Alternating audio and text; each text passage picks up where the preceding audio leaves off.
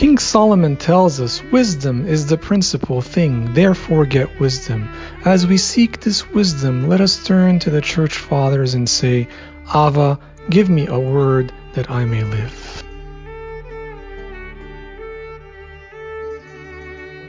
In the previous episode, we saw the importance of forgiving one another, and yet we find ourselves often struggling to do so.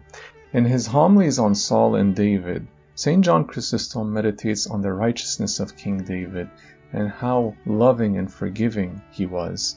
And as King Saul was chasing him and trying to kill him, David had a forgiving heart. St. John gives us a few tips on how we may imitate King David. The first one is when King David had the opportunity to kill Saul in the cave. He says, His heart smote him for cutting off the corner of the cloak. And he said to his man, The Lord forbid. What is the meaning of the Lord forbid?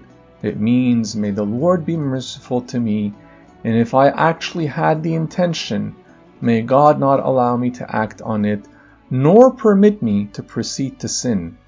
In other words, since he knew sound values of this are almost beyond human nature and require grace from on high, and that he was halfway to committing murder, he then prays that God would keep his hand unstained. And then he continues later, It was not without God's influence, you see, that he succeeded in prevailing over those frenzied men. The grace of God was found on the inspired man's lips. St. John Chrysostom here sets the example of King David before our eyes that we may imitate him.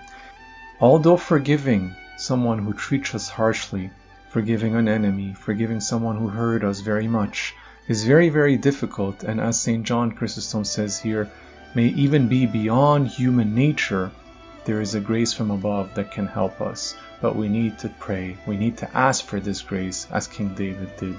We need to plead with God when someone hurts us, that He may grant us a loving and forgiving heart, that we may fulfill the commandment to bless our enemies and not curse them, to love our enemies and not seek vengeance.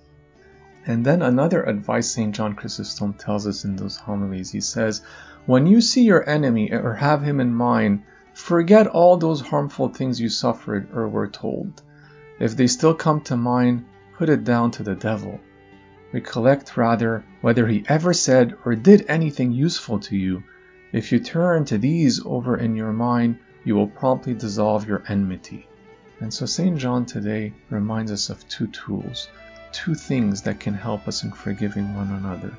A very important one is to turn to prayer and ask God for grace, as King David did, and to always think of our enemy not as the person doing harm, but rather as being pushed by the devil. And so instead of focusing on the evil the person did, to focus on their virtues and the good in their lives, and we will find that the enmity is dissolved. And when this enmity is dissolved, we will be able to fulfill what St. Isaac advises in Homily 51, saying, Let yourself be persecuted, but do not persecute others. Be crucified, but do not crucify others. Be slandered, but do not slander others.